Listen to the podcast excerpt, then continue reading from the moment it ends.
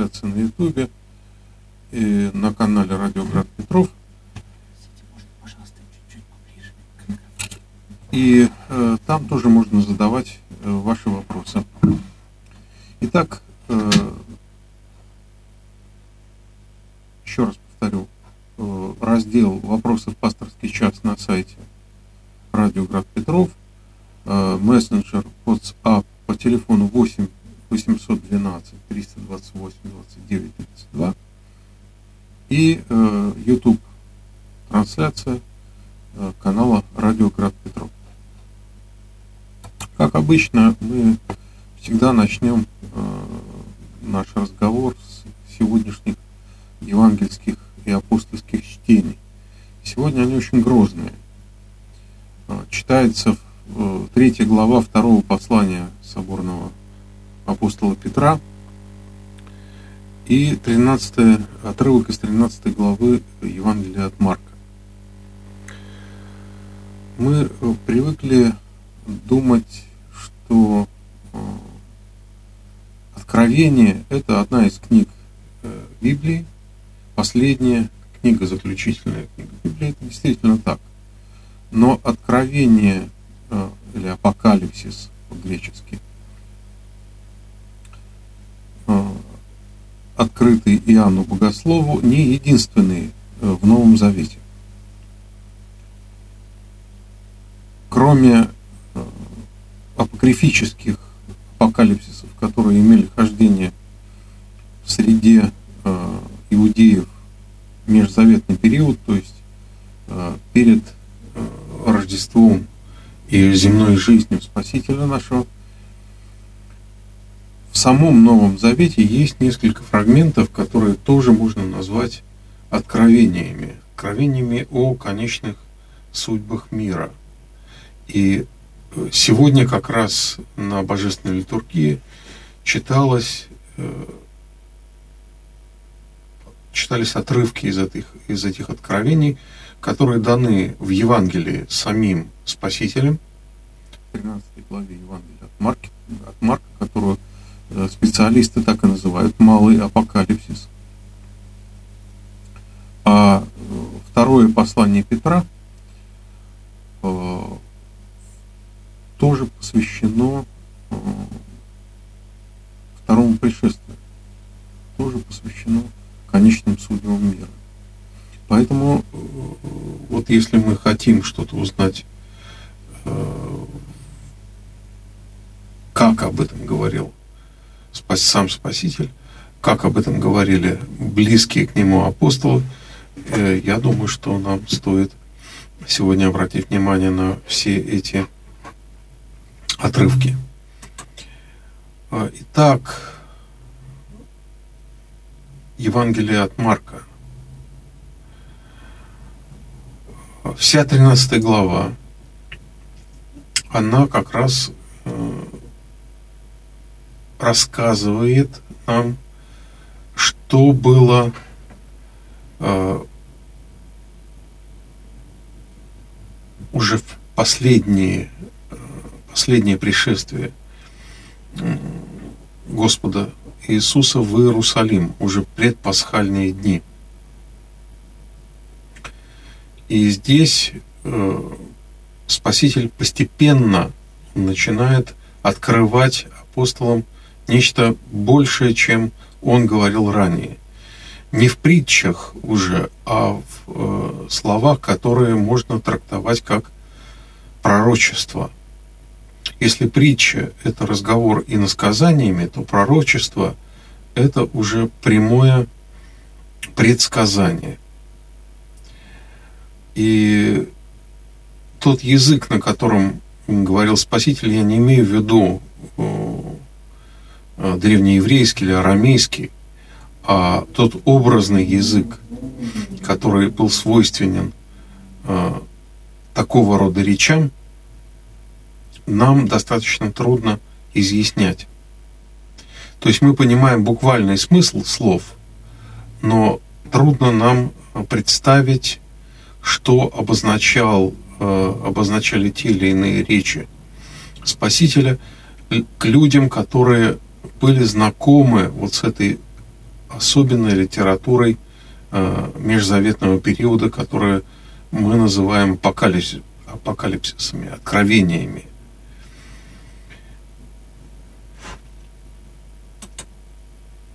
Во-первых, э, это обращение к пророчествам Ветхого Завета.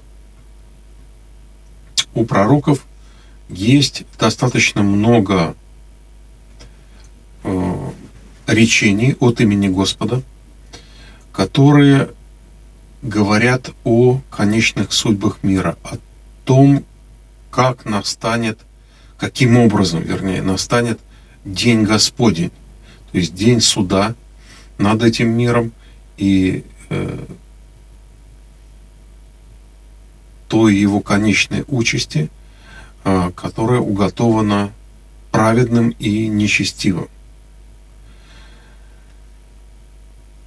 Есть предсказание в этой речи, э, изложенное у апостола Марка,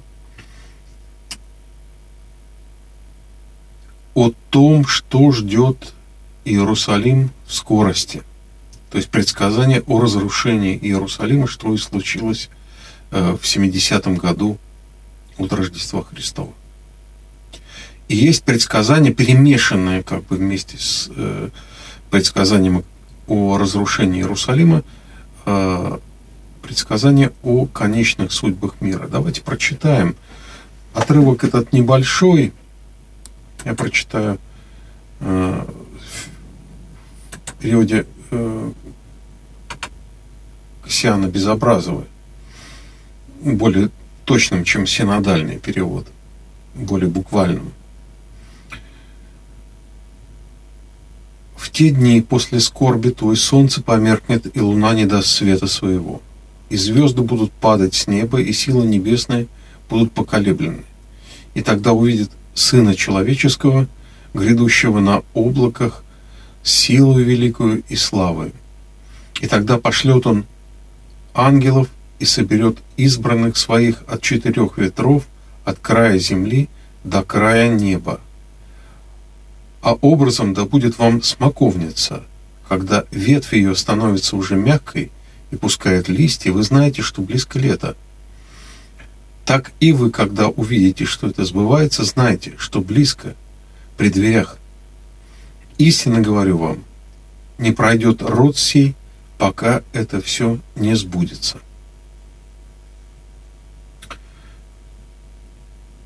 Знакомые нам слова «близко при дверях», образ смоковницы. А, вот я был лет 15 тому назад в Святой Земле, и мы были как раз весной, в конце марта, и видели, как а, еще до появления листьев смоковница становится плодоносной. У нее из безлистных еще э, ветвей они размягчаются, и из них появляются первые соцветия, которые мы называем смоквами. Они маленькие, еще не очень вкусные, но их можно есть. Но вот э, затем появляются листья, а потом уже э, осенью второй урожай. Смокв, э, который уже сладкие и которые э, можно сразу же употреблять в пищу.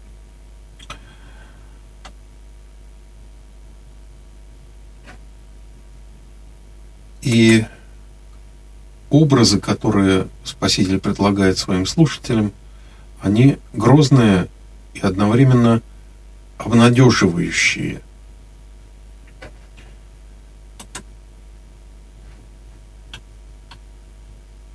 Вот мы видим только отрывок сегодня э, из евангельского чтения, а вся вот 13 глава, если ее прочитать, то она будет э, очень грозной и очень странный. Вот э, суд-то будет над всеми, а соберет Господь избранных своих. Так сказано. То есть в основном это слова Христа, которые направлены к его последователям. И это не только и не столько предостережение, а напоминание о том, как нам следует жить заканчивается эта глава, я сейчас не буду всю ее читать, а, но вот последние стихи «Бодрствуйте, ибо не знаете, когда придет Господин, вечером ли, в полночь, или в пении петухов, или утром, чтобы, придя внезапно, не нашел он вас спящими. И что вам говорю, всем говорю, бодрствуйте» То есть призыв э, к э, бодрствованию, он относится ко всем последователям Спасителя, ко всем христианам. Что такое бодрствовать? Это значит не предаваться забвению в этом мире. То есть э, очень часто мы предаемся каким-то отвлечениям, развлечениям, которые захватывают нас настолько целиком, что э, мы забываем, кто мы такие. Мы как бы полностью отождествляемся э, с какими-то зрелищами, с какими-то играми, э, с всепоглощающими нас идеями, со словами, которые как бы сами собой льются из нас, а мы не контролируем их. Такое бывает. Начнет человек говорить и не может остановиться, или э, он увлечен какой-то одной идеей и ее все время э, пропагандирует. А вот бодрствование это когда мы отдаем отчет сами себе, а значит и перед Богом. Что мы говорим, что мы делаем, о чем мы думаем. Вот это состояние бодрствования и есть э, такое состояние внимания, иначе можно его назвать, внимание к Богу, внимание к себе. У нас появились вопросы в мессенджере WhatsApp –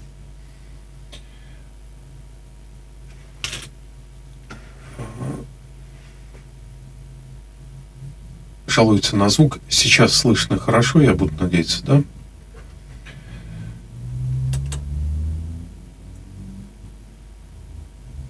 Э, вопрос. Э, вижу, что не могу радоваться успехам ближнего. Я как-то оценочно реагирую на известие. Это как высокомерие проявляется. Ну, тут трудно сказать. Радоваться успехи, может быть, э, успехами, да, очевидными совершенно, а может э, это быть не успех, а просто какая-то информация, и мы высказываем личное оценочное суждение, которое осуждением не является, а мы как-то реагируем на э, внешние информационные раздражители. Хорошо это или плохо, ну, должно оцениваться нашей совестью. Это тоже один из элементов бодрствования, внимания – Э, давайте попробуем оценивать э, самих себя вот в реакциях на те или иные информационные раздражители. Их же очень много сейчас, и э, если мы будем жить с постоянно включенным телевизором или э, смотреть все время ленту новостей в интернете, то мы просто эм, распухнем от этих новостей. Э, и голова не выдержит наша, и разум нас э, будет подводить, потому что столько противоречивой, э, не всегда правдивой, а часто тенденциозной информации нас окружает вот в этом информационном нашем поле, что э, даже высказать собственное оценочное суждение, руководствуясь нашей христианской совестью или евангельской истиной, бывает крайне и, и крайне трудно. Поэтому, ну вот, если есть вопрос на эту тему, да, я бы ограничил, э, ну, по собственному опыту могу сказать, что лучше несколько ограничить свой Э, информационный поток, чтобы оставалось место для главного. Электронные средства массовой информации очень сильно отвлекают нас от вещей главных, значительных и спасительных. Посмотрим э, сайт Радио Град Петров. Пока вопросов нет. А вот на ютубовской трансляции появилось несколько вопросов от Натальи Степановны. А, спрашивает Наталья Степановна, батюшка, что означает искренняя молитва, как ей научиться? Ну, прежде всего, что такое молитва? Это ведь не те тексты, которые мы прочитываем из каких-то книжечек молитвословов, э, акафистников, э, каких-то канонических последований. Это молитва, которая не наша. Эту молитву составили э,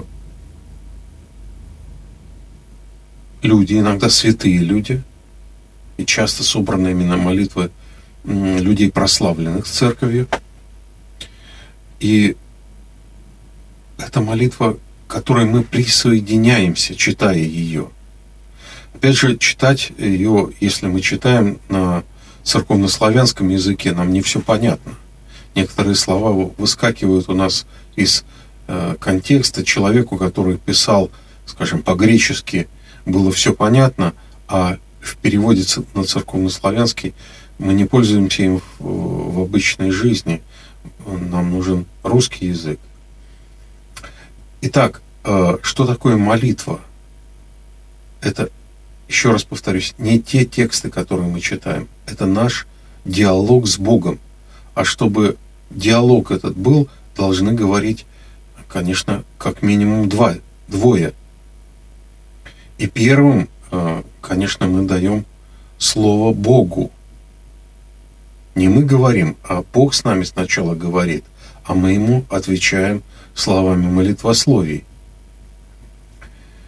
И прежде чем мы что-то ответим, нам надо услышать, чего от нас Бог хочет, что Он нам говорит. А, в книге Откровения, в Апокалипсисе Иоанна Богослова говорится о том, что Спаситель стоит у двери сердца каждого человека. Он говорит, вот я стою у дверей и стучу. И кто услышит голос мой и ответит мой, я войду к тому и буду с ним вечерить. То есть разделит трапезу с нами. Итак, мы должны услышать сначала голос Божий. Где мы его можем услышать? Понятно, не просто голосами в голове какими-то. А это будет уже э, что-то болезненное мы услышим его, читая Слово Божие, то есть то божественное откровение, которое нам дано. То священное писание, которое церковью для нас собрано и которое дает нам пищу для ума, для сердца и э, дает повод нам задуматься о наших взаимоотношениях с Богом. И тогда наш ответ уже словами, э, иногда сам, самыми простыми и нашими собственными, а не вычитанными из книжечки, может э, стать вот этой искренней молитвой, о которой спрашивает нас уважаемая Наталья Степановна. Искренняя молитва – это тот диалог с Богом, который мы ведем э, сначала услышав Его. А чтобы услышать Его, нужна внутренняя тишина. Это не я советую, а митрополит Антоний, которого я бесконечно уважаю, митрополит Антоний Сурожский, э, он советует, прежде чем начинать молиться, утихнуть. Утихнуть внутри себя, чтобы не просто вычитать положенное правило. Это никому не нужно. Вычетка правила – это ну, всего лишь исполнение долга. Мы не, Бога этим не, э, не станем ему угодны, если мы просто исполняем долг. Взаимоотношения с Богом – это взаимоотношения Отца Небесного со своими детьми. Поэтому это отношение любви. Эти отношения должны нами пониматься именно таким образом и выстраиваться именно таким образом, как мы ничего, как малые дети ничего не могут скрыть от своих родителей, так и мы не скрываем от Бога ничего, никакого движения нашего сердца, никакого нашего греха, потому что э, Господь видит его и видит ту перемену, которая происходит в нас, если мы действительно искренни. И тогда наша молитва будет э, такой, которая дает силы, которая находит отклик и которая услышана Богом.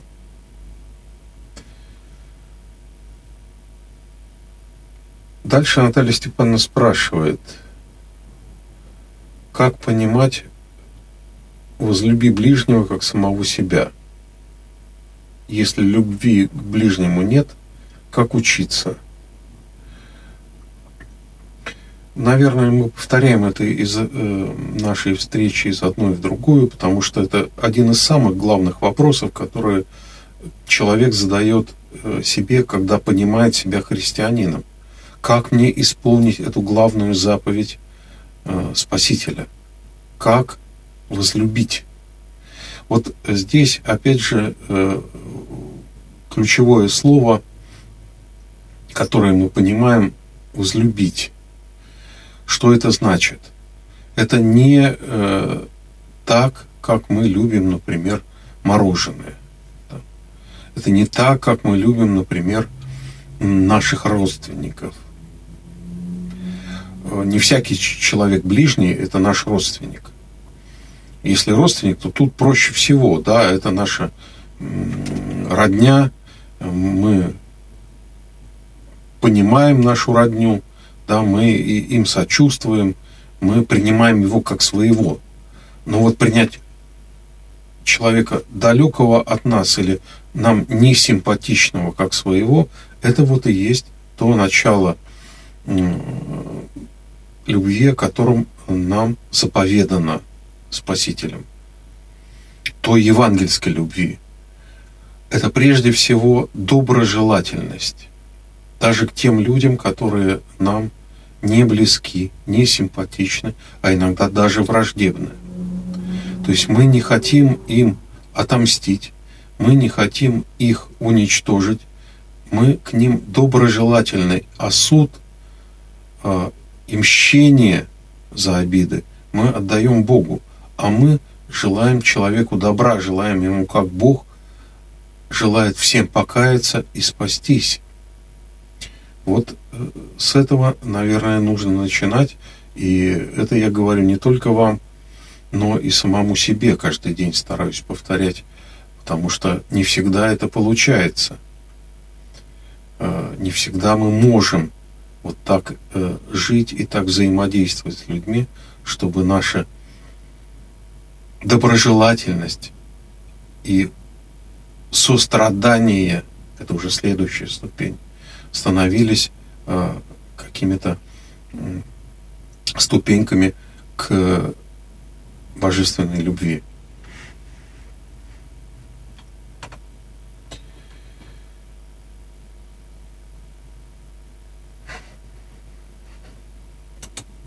Так, на сайте Радио Град Петров появились вопросы, и слава Богу, Что такое лжесмирение, спрашивает Светлана из Петербурга. Чем оно опасно?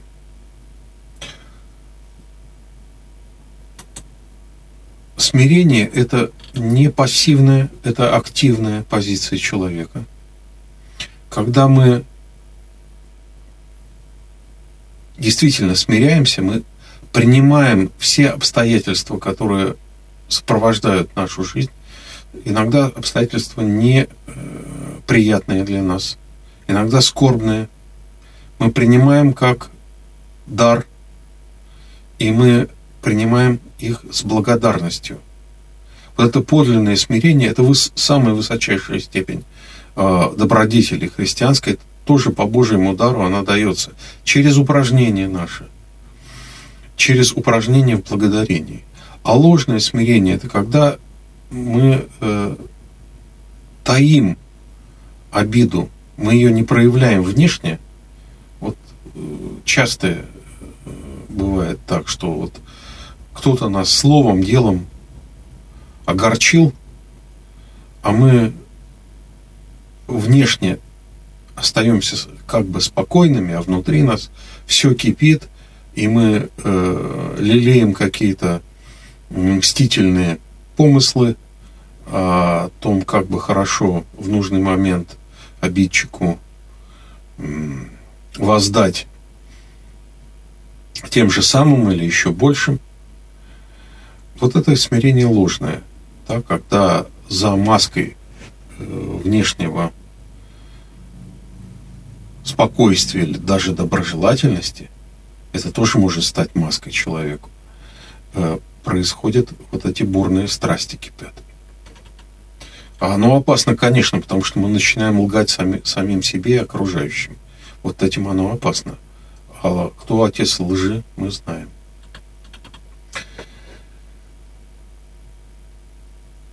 Э, Анатолий из Санкт-Петербурга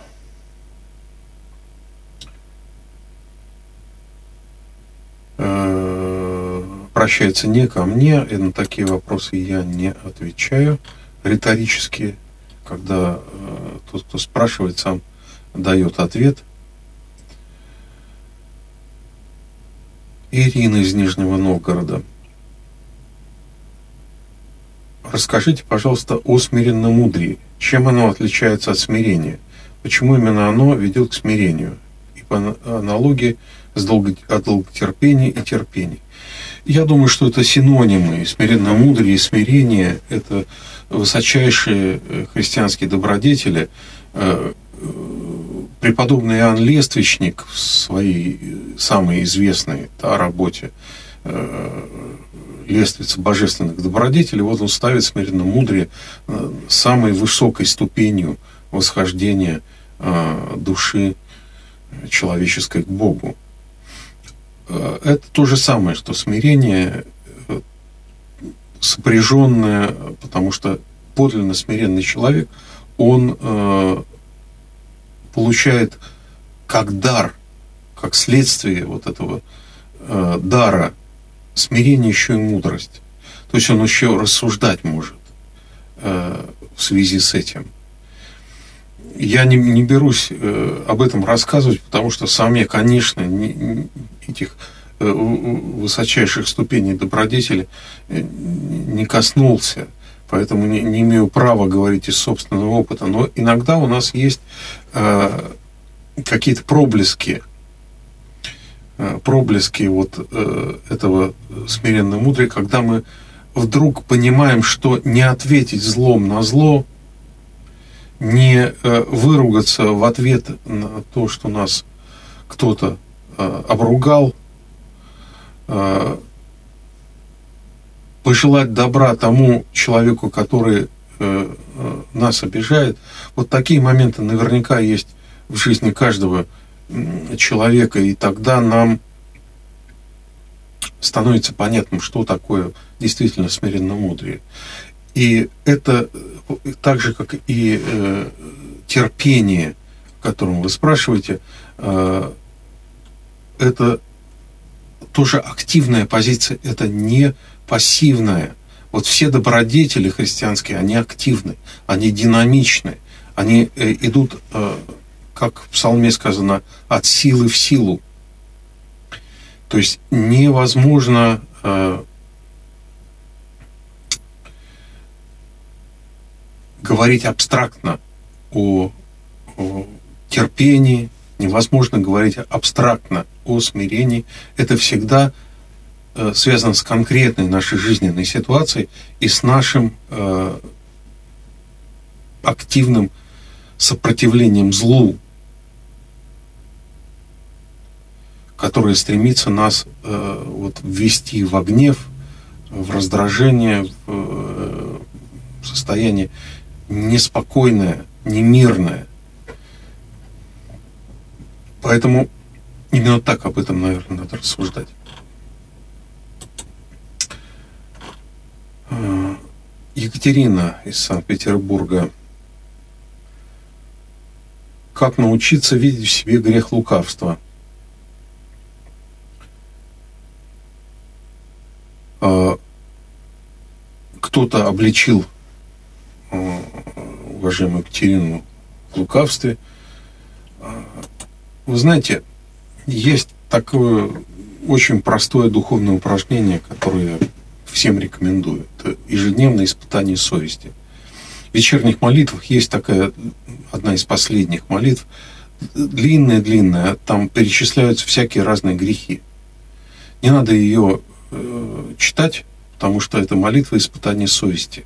Здесь нам надо э, внимательно просто перелистать весь прошедший день э, с точки зрения испытания нашей совести.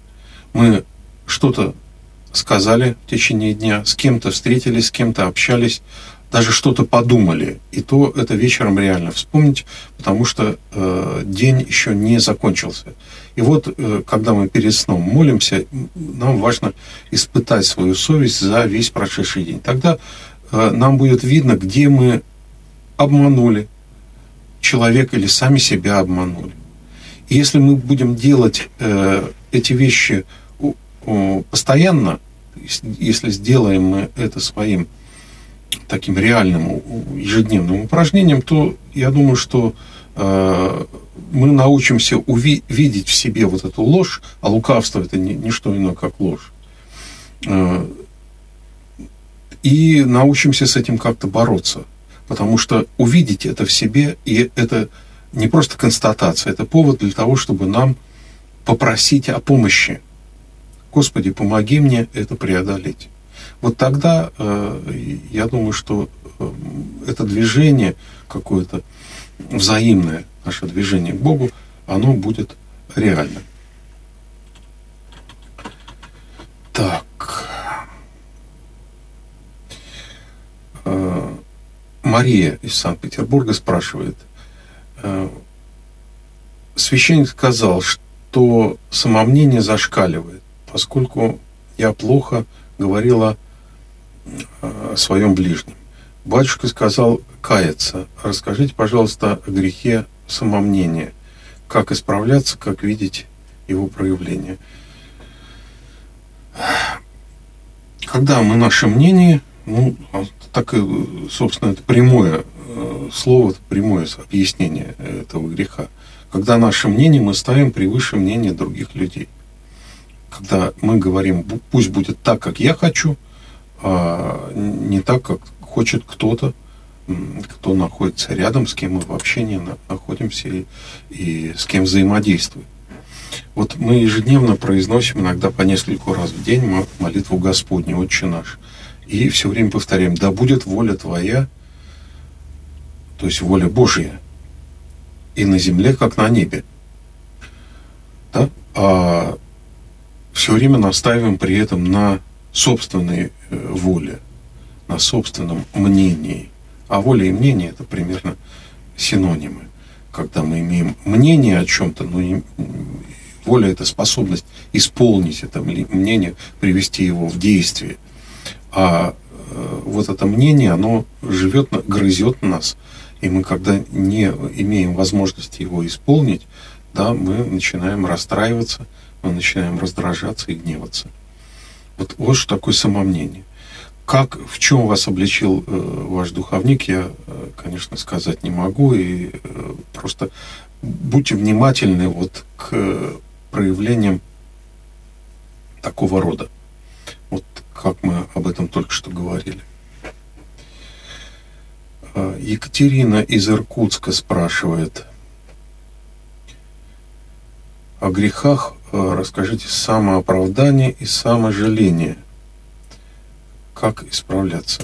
Вот э, грехам нужно противопоставить что-то оправдывать и жалеть себя очень легко. Э, надо понять прежде всего, что Бог нас любит, что, мы, э, что нас есть кому пожалеть. Ведь когда мы говорим, э, когда мы оправдываем себя и, или когда себя жалеем, то нам кажется, что нас некому больше пожалеть, кроме нас самих. И некому оправдать, кроме нас самих. Вот э, когда мы забываем о Боге, э, который любит, который хочет нас оправдать, который хочет, чтобы все люди спаслись и пришли в познание истины. Да, это слова апостола, сказанные по откровению божественному о том, что хочет от нас Господь. Так вот, нам очень важно э, не видеть себя в грехах. То есть, вернее, видеть себя в этой божественной любви, которая истребляет каждый, каждый грех в нас. Вот как только мы себя увидим вот в проявлениях не э, вражьей силы, да, а в проявлении божественной любви, тогда тьма внутри нас будет отступать. Этого надо искать не копаться вот в э, собственных грехах и нечистотах, да, а пытаться увидеть себя так, как ждет от нас Господь, как Он ищет нас, как Он дает нам свет в этом свете. Тогда грех убегает. А, Валерий из Санкт-Петербурга спрашивает, как понимать возложить упование на Бога. Что это значит? Это какие-то действия с моей стороны. Да, конечно, действия. Конечно, действия, Валерий. Это делать то, что нам поручено в этой жизни, то, что мы должны делать по отношению к нашим близким, то есть исполнять свои обязанности в этом мире, как человеческие обязанности, а, обязанности трудиться, обязанности содержать семью, обязанности заботиться о тех, кто э, нуждается в помощи. Вот это и есть исполнение воли Божией. Это и есть э, исполнение того задания, которое Господь нам дал. Господь дает нам область ответственности нашей в этом мире. И когда мы это делаем, мы тогда исполняем волю Божию. Мария из Борисоглебска спрашивает нас. Эм, Мария воцерковляется, то есть э, на новоначальных ступенях. Не понимаю фразу «необходимо всецело предаться воле Божьей».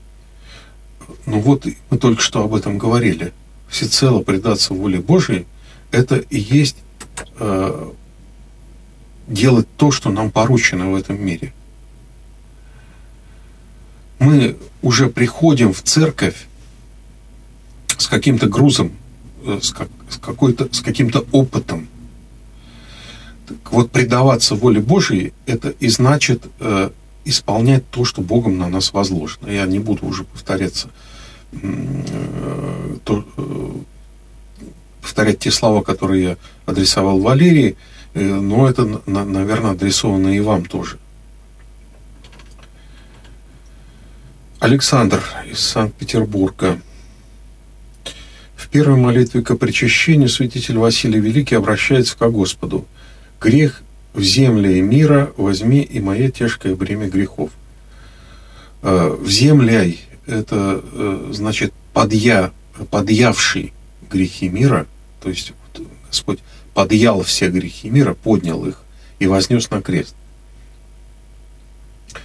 но в то же время обращается к немощи человеческие, э, немощи человеческие исцеляя, исцеляющие э, человеческие немощи. Исцеление это понятно. Это Господи помилуй. Не совсем так. Давайте сейчас дочитаю вопрос. А грехи мои, как это получается, что Господь берет на себя? Да и когда говорится, что Господь взял грехи мира на себя, тоже до конца не ясно, как это получается. А вот это великая тайна – как Господь взял себя грехи всего мира. Вот этот, в этом и состоит, собственно, тайна нашего спасения. А, а исцелять – это не просто «Господи, помилуй». А, «Господи, помилуй» – это не, тоже не дежурные слова. Это «Господи, сострадай нам». А подним, поднявший грех всего мира и вознесший его на крест, Спаситель, он своей смертью, своей крестной жертвой, своим воскресением, своим вознесением э, и ожиданием нашим его второго пришествия, он э, вот эти все наши грехи искупил, выкупил и вознес на небеса немощь в немощном человеческом преображенном безгрешном теле своем. То есть Господь, став человеком, Он может нам сострадать. Он может нас понимать. И мы можем э, серьезнейшим образом надеяться на то, что Бог не чужой нас, Он, что мы Богу не чужие, что э, Он нам дает возможность приобщение к своей божественной жизни. Поэтому вот эта молитва перед причастием, то есть когда эта божественная жизнь через привычный нам образ пищи входит в нас и таинственно, оно таинство, потому что оно действует вне э, наших чувств. Мы не понимаем, как действует таинство, поэтому оно и таинство. Но оно действует в нас э, так, что преображает нас изнутри. И мы в это свято веруем. Иначе, собственно, и смысла нет э, участвовать в самом главном таинстве христиан. Поэтому э, речь идет о доверии к Богу, о надежде на Него, о том, во что веруют христиане. То есть это констатация нашей веры что Господь подъял грехи всего мира, и наши в том числе.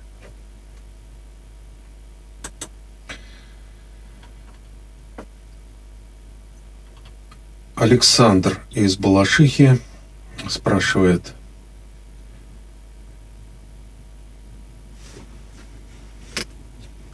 «Э, как спасаться в такое непростое время –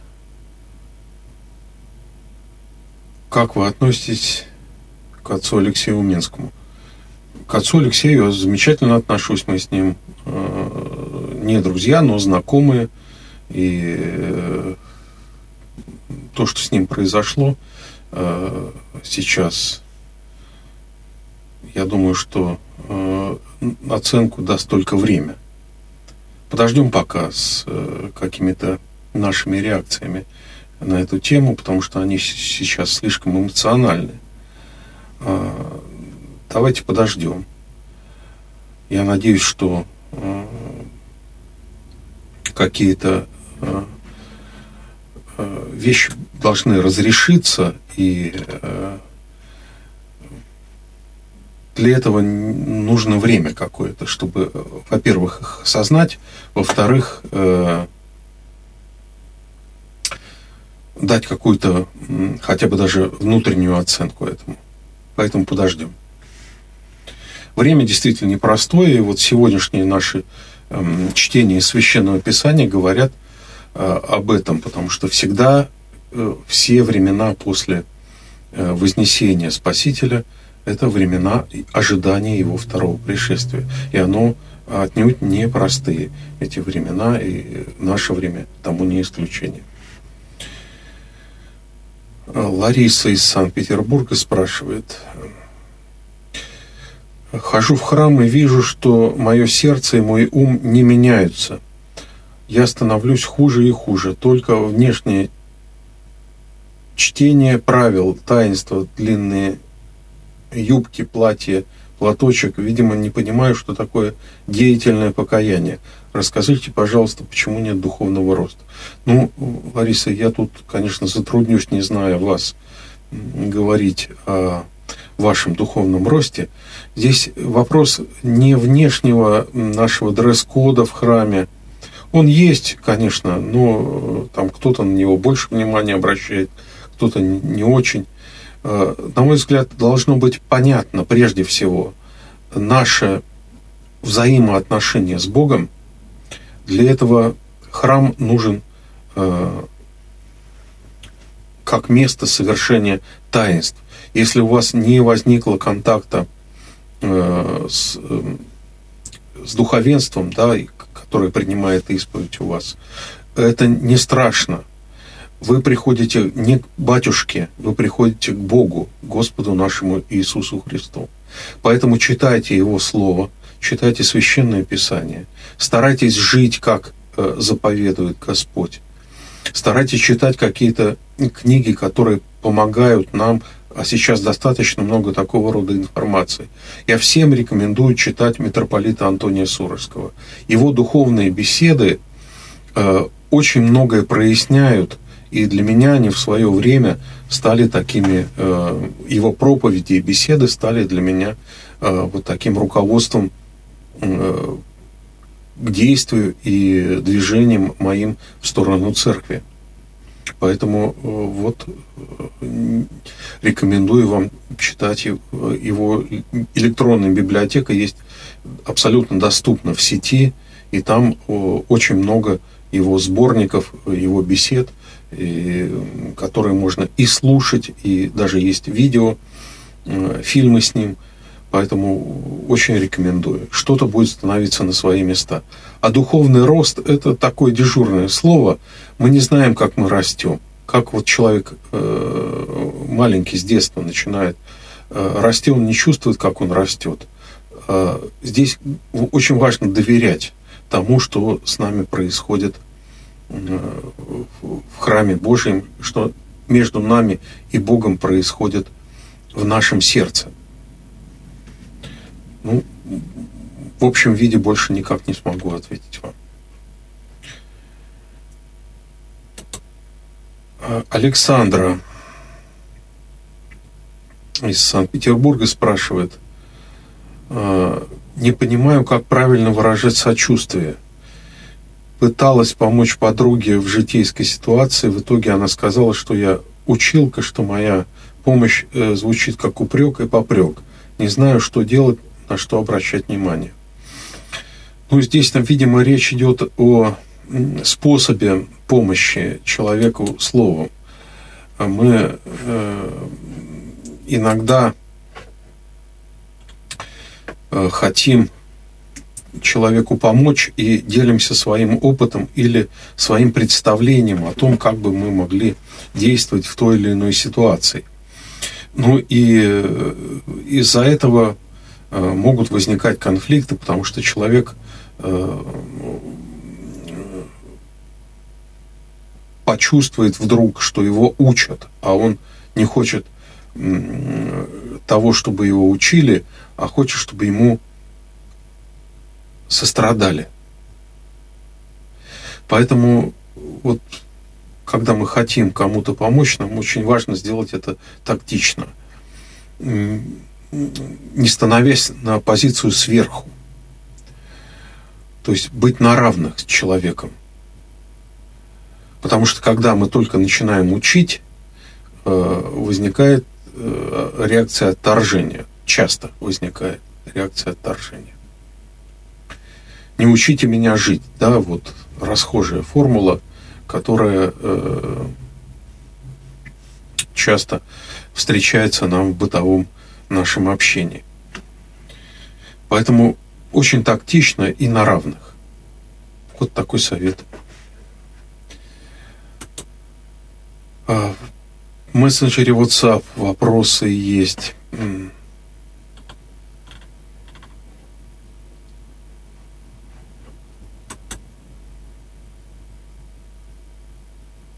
Расскажите о сокращенной псалтире святого блаженного Августина. А, я не могу ничего сказать на эту тему. А, творение святого Дмитрия Ростовского. Блаженный Августин Дмитрий Ростовский. А, была так называемая Богородичная псалтирь, где э, по образцу псалтире ветхозаветной книги было, были сделаны псалмы, гимны такие духовные Богородицы. Я не знаю, это такое личное творчество э, тех или иных, иногда святых людей. Э, но как, если душа лежит, читать и молиться таким образом, Бога ради. Бога ради.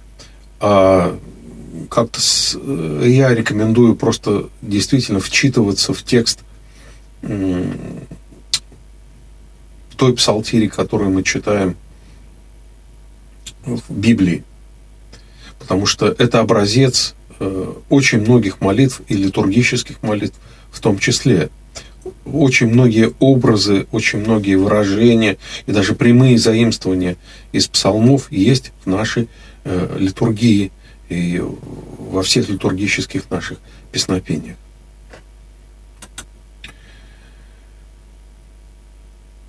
А, скажите, пожалуйста, почему Бог не изгнал из рая змея вместо Адама и Евы? И как вообще змей там оказался, если э, там все было хорошо весьма? Ну, вопрос немножко с подвохом. Змей-то это животное, э, через которое э, говорил, наверное, с первыми людьми в раю враг рода человеческого. А животные, э, они не грешны сами по себе. Вот змея Бог проклял, да, будешь ходить на брюхе, сказано ему. А, а Адама изгнал и жену его – животным а, с животных иной спрос, чем с людей. Человек – это образ и подобие Божие. А животное, в данном случае змей, он оказался инструментом. Инструментом врага. Ну, это такое самое, может быть, простецкое объяснение а, – но отвечает перед Богом его образ, стремящийся к подобию. То есть человек был изгнан не потому, что он э, плохой стал, потому что он повредил себе этот образ Божий, и для того, чтобы вернуться э, к богоподобию, ему нужна уже э, земная жизнь, где он в поте лица своего добывает хлеб, где он смертен, подвержен болезням, не для того, чтобы человека унизить, а для того, чтобы ограничить зло. И какое-то зло в этом мире должно закончиться на каждом из нас. Вот если сделать это своей маленькой целью, то тогда что-то начнет меняться в этом мире. Если мы понимаем, какое зло можем причинить, пусть оно на нас и закончится.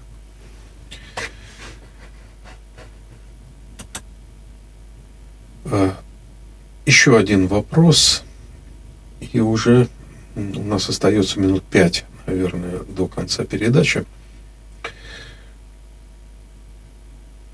Э, советует э, слушать наша слушательница или слушатель, я не пойму здесь, слушайте отца Петра Мещеринова. К нему обращаются люди с подобными проблемами, потом благодарят. Тоже рекомендую, отец Петр очень хороший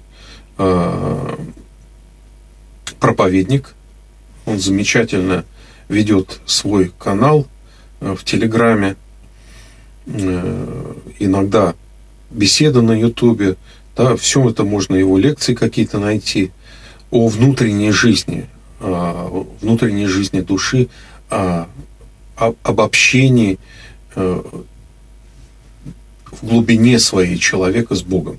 Поэтому, да, действительно, я согласен. Отца Петра стоит послушать и стоит э, послушать его лекции.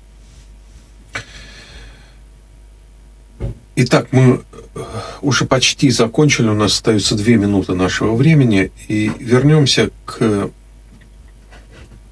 тем чтениям, которые сегодня э,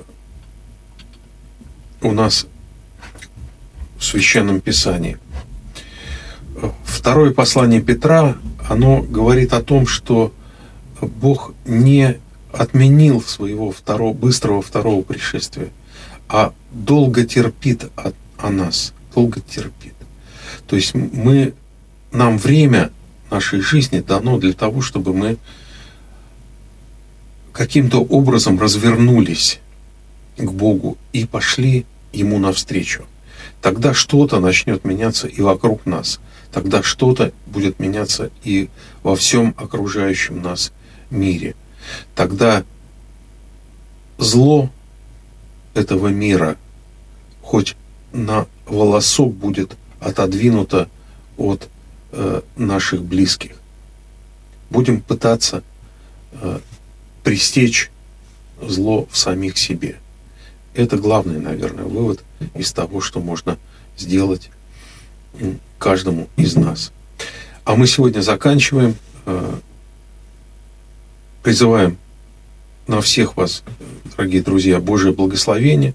Благодарим всех за внимание. До новых встреч на радио «Град Петров».